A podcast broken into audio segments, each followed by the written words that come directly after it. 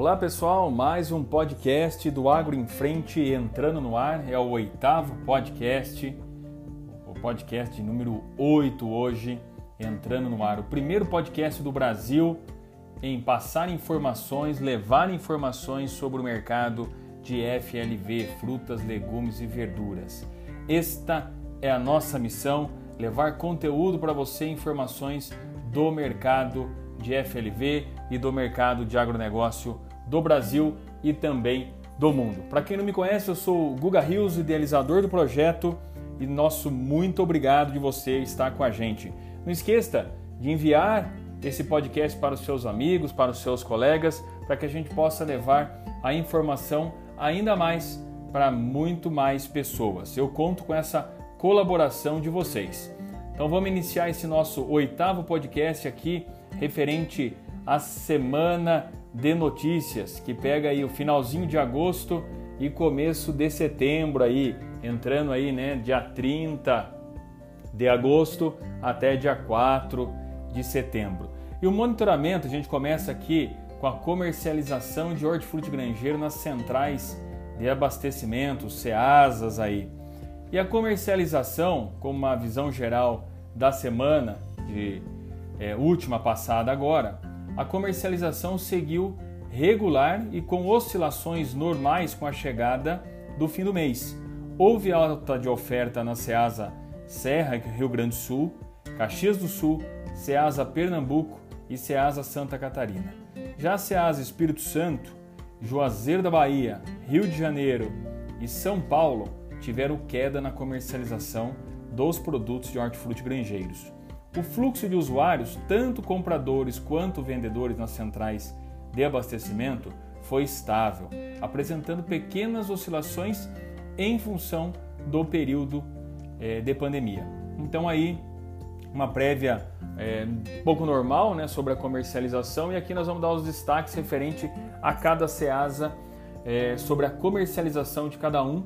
CEAGESP São Paulo teve queda em 3%, comercialização de HF em geral, Ceasa Rio de Janeiro, queda de 6%, Ceasa do Espírito Santo, queda de 6%, Ceasa é, Pernambuco teve uma alta de 5%, Juazeiro Bahia, queda de 1%, Ceasa Serra e Rio Grande do Sul, alta de 2%, e Ceasa Santa Catarina, uma alta de comercialização comparada a 10%. Então, isso foi os destaques sobre a comercialização dos Ceasas do Brasil e as variações de preço. Ceasa, Ceasa, que nós vamos dar o destaque da maior é, alta e da é, maior baixa que tivemos. Ceasa, São Paulo, nós tivemos a maior queda no tomate e a maior alta no brócolis. Ceasa, Rio de Janeiro, nós tivemos aqui a maior alta, é, empate aí batata doce no cará e a queda, maior queda no chuchu. Ceasa Espírito Santo, tivemos aqui empate na maior alta, quiabo e abobrinha 48% e é, maior queda alho poró 17%. Ceasa Pernambuco, a maior alta foi no coentro e a maior queda foi no tomate. Caruaru, Pernambuco, a maior alta foi mandioca e abóbora, empate em 100% e a queda fica com o Giló em 50%. Juazeiro da Bahia, alta nós tivemos com a cebola em 6% e queda, empate aí para o pimentão e para a batata em 4%. Ceasa Rio Grande do Sul, a maior é, alta aí fica para o agrião em 24% e a maior queda para o tomate em 33%. Ceasa Serra Rio Grande do Sul, a maior é, alta é empate batata doce e cenoura em 11% e a maior queda para o alface. Ceasa de Santa Catarina, tivemos aqui alta na beterraba 4% e a maior queda aí para o tomate em 29%. Esses foram os principais é, comercialização e também preços na companhia de abastecimento é, pelo Ceasa, que nós demos aqui o giro de destaque na comercialização e também sobre preços de cada produto. Dando sequência aqui no nosso destaque de FLV, o alface, clima afeta a produção e qualidade nos pés em São Paulo.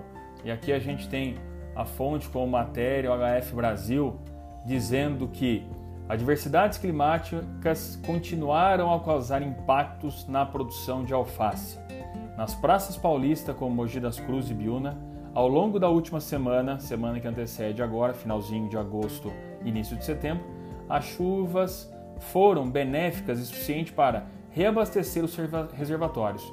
Porém, a umidade favoreceu a ocorrência da bacteriose e doenças fúngicas, como a murchadeira. Além disso, as baixas temperaturas atrasaram o ciclo de desenvolvimento, obrigando os produtores a colher e comercializar pés de tamanho reduzido.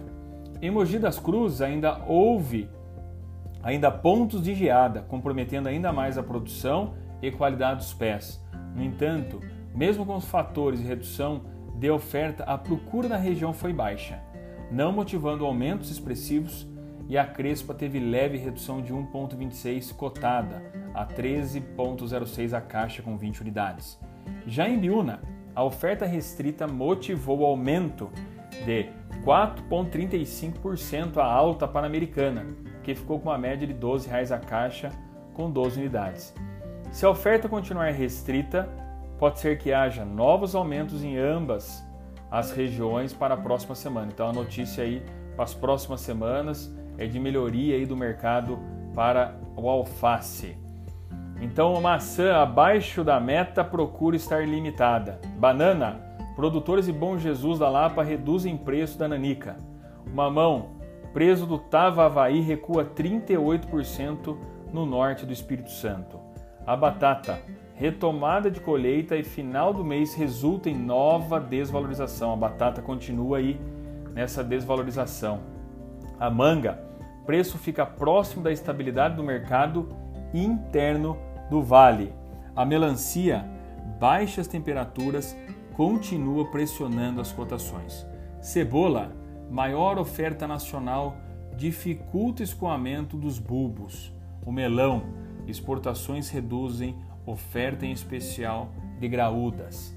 A cenoura, cotações seguem firmes em Minas Gerais.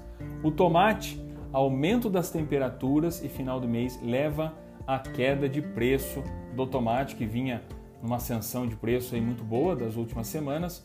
E aqui eu abro aqui a matéria também da nossa é, fonte aqui HF Brasil, que na semana é, final do mês e início de setembro, as cotações do tomate salada longa-vida 3A, a caixa de 18 a 20 quilos, recuaram nas centrais de distribuição. Nós vimos, né, antes da gente entrar aqui no boletim, a, a, a baixa que existiu nas comercializações aí dos Ceasas, que nós demos aqui o giro de destaque, queda do tomate na maioria é, de todos os Ceasas, exceto aí Santa Catarina. O valor médio ficou na casa de 39,65, uma queda aí de 24,18% no Ceagesp São Paulo. Em 47,22, é, menos 10,48% em Campinas. Em 46,04 reais, uma queda de 18,45% Rio de Janeiro e 32,11 menos 20% em Belo Horizonte.